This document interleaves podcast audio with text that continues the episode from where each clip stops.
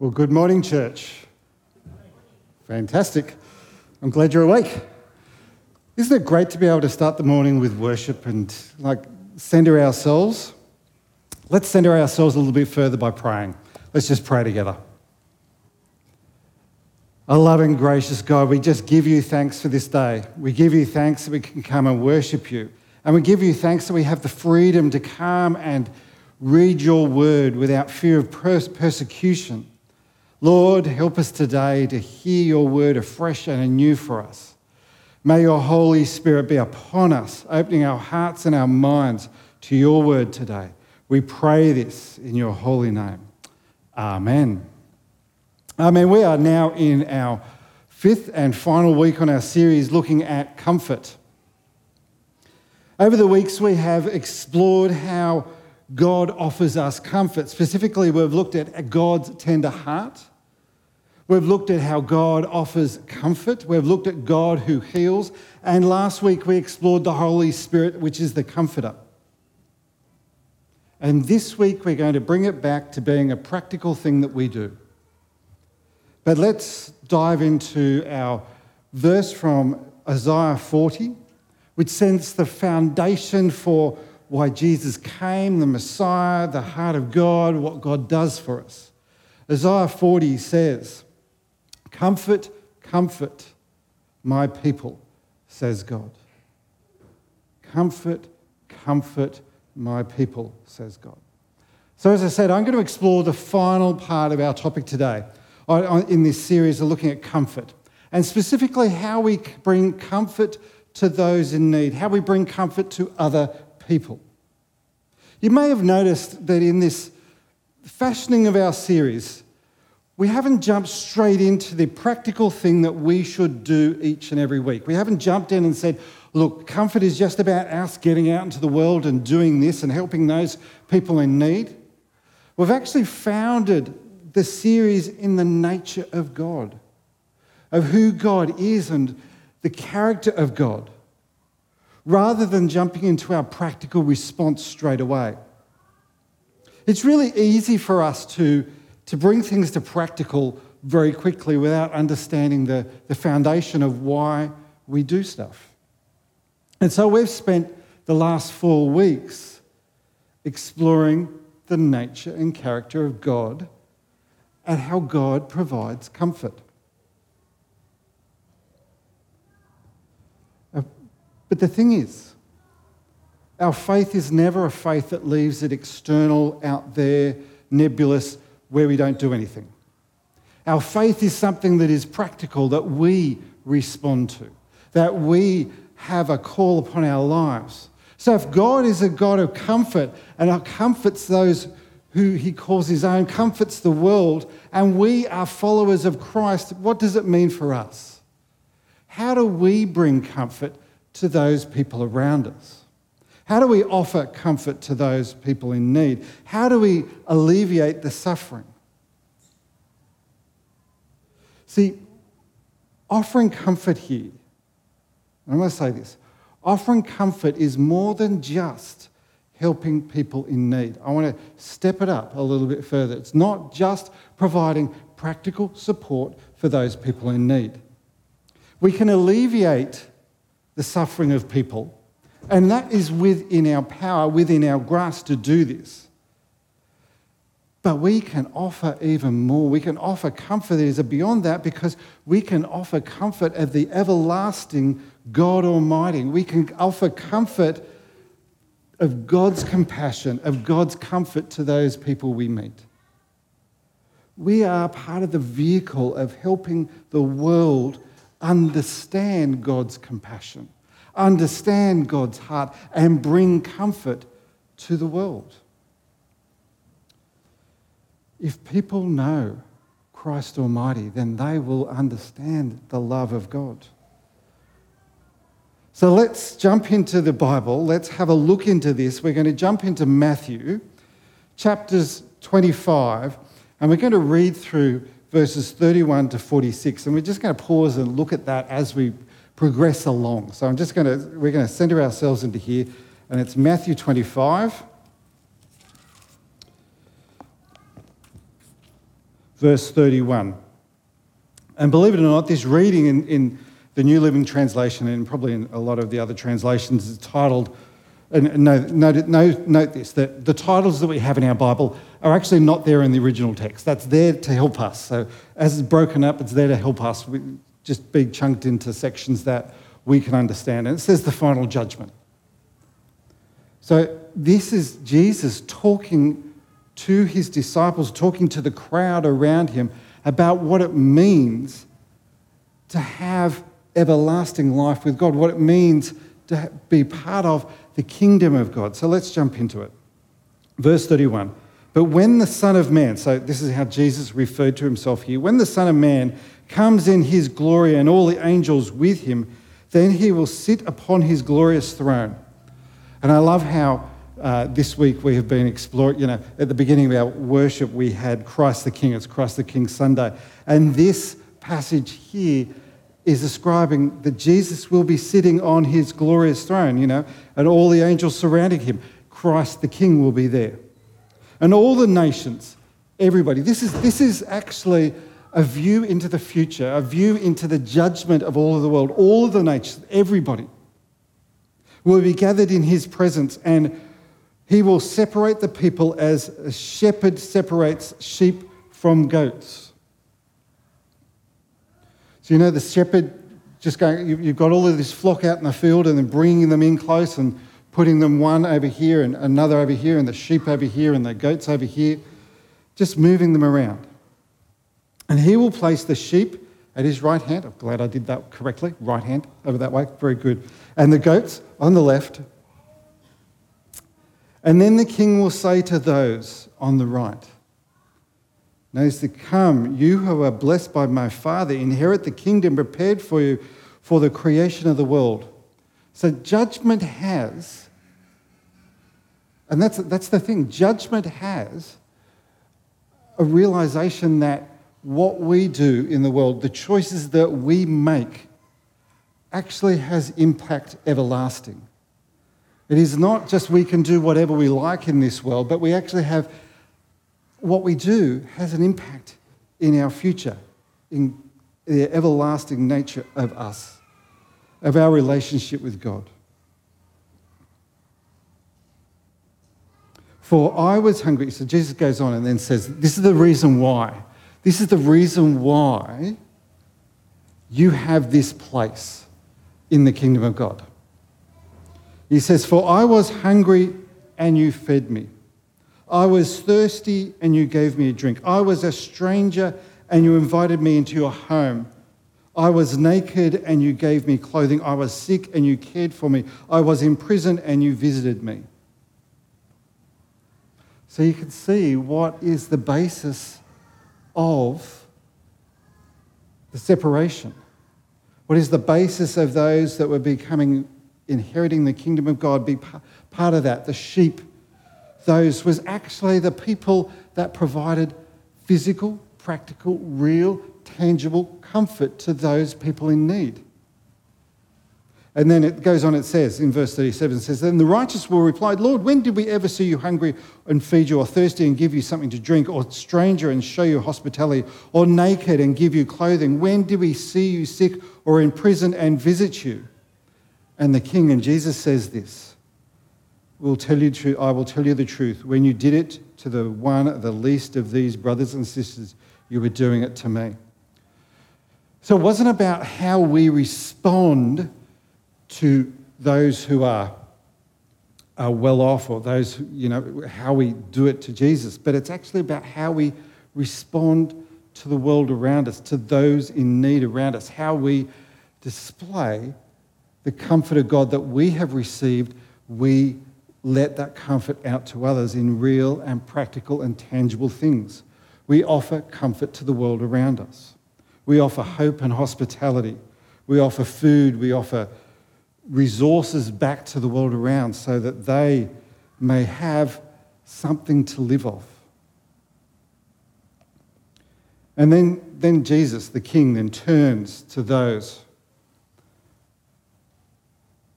on the left and says, Away from you, you cursed ones. Notice this is a judgment. This is actually a time of saying, pushing aside. One is within and one without. Away from you, you cursed ones, into the eternal fire prepared for the devil and his dominions. This is pretty harsh stuff. For I was hungry and you didn't feed me. I was thirsty and you didn't give me a drink. I was a stranger and you didn't invite me into your home. I was naked and you didn't give me clothing. I was sick and in prison and you didn't visit me. And then they replied, Lord, when did we ever see you hungry or thirsty or a stranger or naked or sick or in prison and not help you? And he will answer, I will tell you the truth. When you refuse to help the least of these, my brothers and sisters, you are refusing to help me and they will go away into eternal punishment, but the righteous will go into eternal life. Notice that? The separation wasn't on theology. The separation wasn't on any of those things that we often hold dear within the church. The separation was on how we provided comfort to the world around us. That separation was our, our response to the world, our response to those in need, that was where the separation was laid. But I hate to say this. All too often, people have church, well-meaning churchgoers and well-meaning preachers will be at the front of the church and they will use this Bible verse to guilt people into giving more and more to various charities and to their own particular ministries. And yes, that's often really good. But the thing that saddens me so often when I see this and have heard this is that they guilt the people in the church to do more and yet themselves don't do anything or do very little. These passages are not about how you place it on somebody else, but how it reads you. So don't take this passage and go, oh, I looked at somebody else out there and they weren't giving very much. They weren't doing very much. That's not what this passage is about. That's not what providing comfort is about.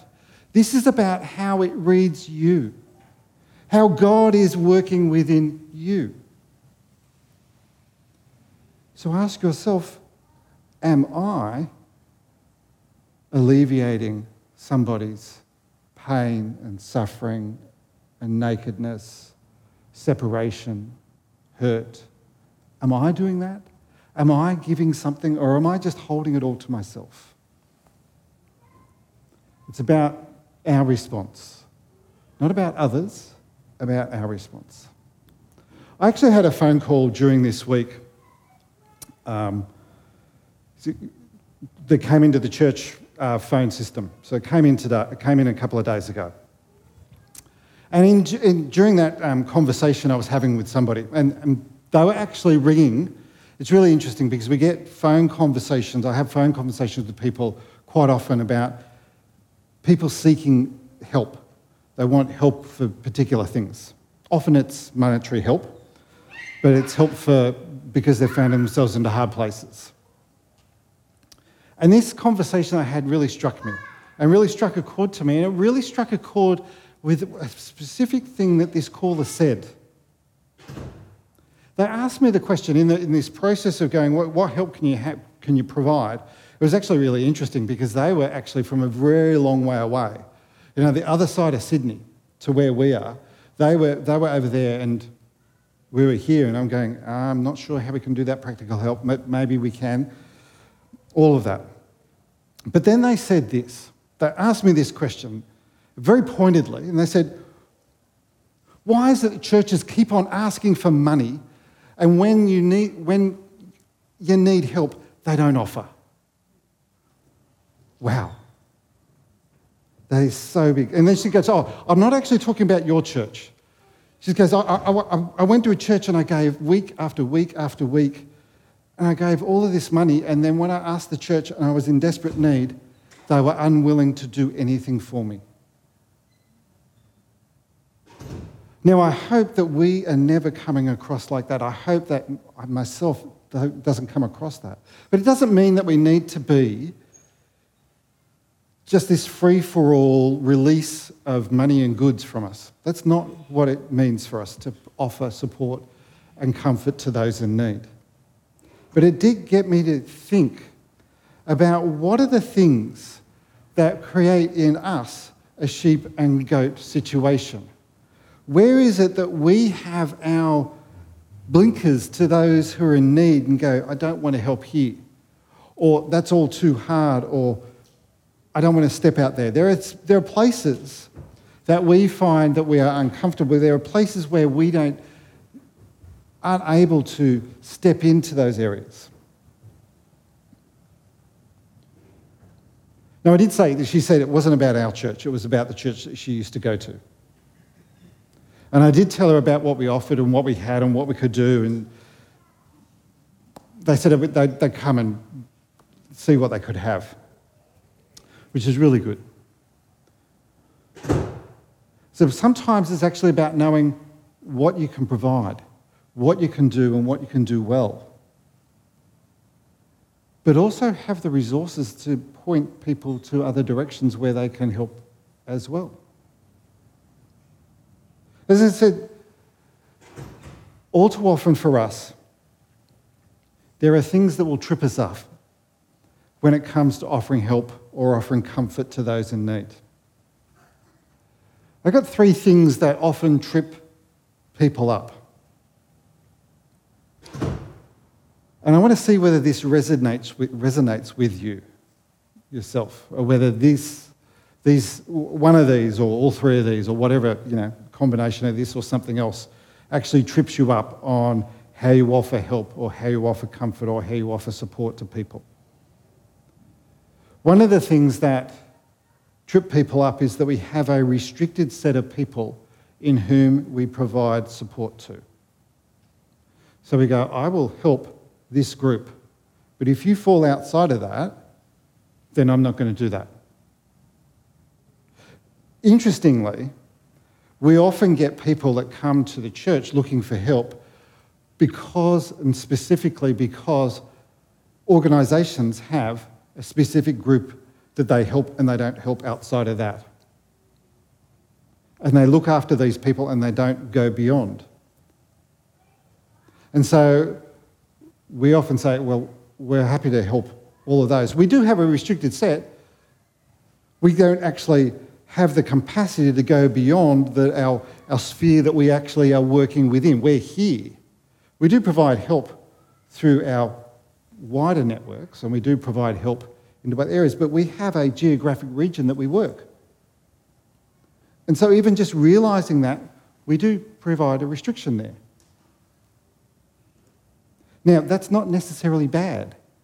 It's just understanding that for us when because what I don't want you to do from here is feel so guilty that you're not doing something. That's not what I'm trying to do. I'm just trying to help us understand how we sometimes create little barriers for ourselves. So we sometimes tend to only help those in a restricted set of people. Now, that may be geographic, it may actually be cultural, it may be, you know, um, lifestyle, all those kind of things. We may have those things, and Believe me, we often have unwritten ones where we think that we will help those, everybody, but we tend not to do it for a particular group of people for whatever reason. The other one, we don't see the need to help somebody else. It's their issue, they got themselves into it. Why should I put my hard earned money into helping somebody else? when they, all they've done is gone either spend it on cigarettes or alcohol or whatever it might be. You know, these are sometimes things that come up. These are sometimes the things that stop us from helping those in need. Or maybe this. Maybe you actually think that you don't have enough to give, that you're only just making the payment on your new car or on your house or whatever it might be that you've just recently bought. As that was a little pointed thing there. But so often, you'll actually find the most generous people are the ones with the least. And those with the more, more to give and do often hold it back. Sometimes we create barriers within ourselves and go, we won't give above this or we don't do this. None of this is about guilting you. I want us to think about this for ourselves. I want you to pray about this. What is God speaking to about this? About how we offer comfort, how we provide comfort to the others. Offering comfort means stretching beyond what we are currently doing. It means stretching beyond what we do naturally now. It means stretching beyond those boundaries that we have already provided for ourselves. So notice this if you work within only those boundaries that we have, and those three boundaries I gave you just then, you are acting more like those people who are put on the side of the goats than those on the sheep. Yes, you did help, but you didn't help those in need that were beyond. It is stretching ourselves. Take the step beyond that little bit of boundary that you have there. Is there something else that you could do? Is there another person that you could offer comfort to? Is there somewhere that you can provide a physical need, an emotional or psychological need? Where is it that you might help? It may not necessarily be about money all the time. It could be just about physically going and visiting somebody. Notice that one about visiting those in prison? It doesn't even have to be in jail, incarceration. It can just be somebody that is isolated, somebody that is alone, that is separated. Just having that space and time and giving physical comfort, being there with a person. Giving of your time, one of the most precious gifts and commodities that you can have. One of the things that we can give that will provide the best comfort, comfort above and beyond is not just the physical or the emotional or the psychological needs, but offer the comfort that only Jesus can provide. Comfort that comes from God. We have the capacity, we have the gifts and the skills to offer the comfort of God to those that we see. We don't do it either or. We don't just do the food and the helping hand and, and then evangelism over here. We don't just do evangelism and say we've got to do that and then we're going to help you. We do it together. Now, famously, people have been saying people won't ever read the gospel until they've been fed. You know, the first gospel they read is you, and when you offer somebody support and comfort, they will actually see that. Let me share with you a reading from John's gospel from John chapter 6, verse 31 to 35. And it says this, and we'll put it up on the screen. This is Jesus. He's the bread of life, He's the giver of life. And so when we're providing comfort, what should we do? We should be providing Jesus in the same time. When we offer support, provide Jesus. When we offer time and support with somebody isolated, provide Jesus give that support. And it says this in John chapter 6, verse 31 to 35. After all, our ancestors ate manna while they were journeying through the wilderness. The scriptures say Moses gave them bread from heaven to eat, so offering them comfort in the support in their wilderness journey.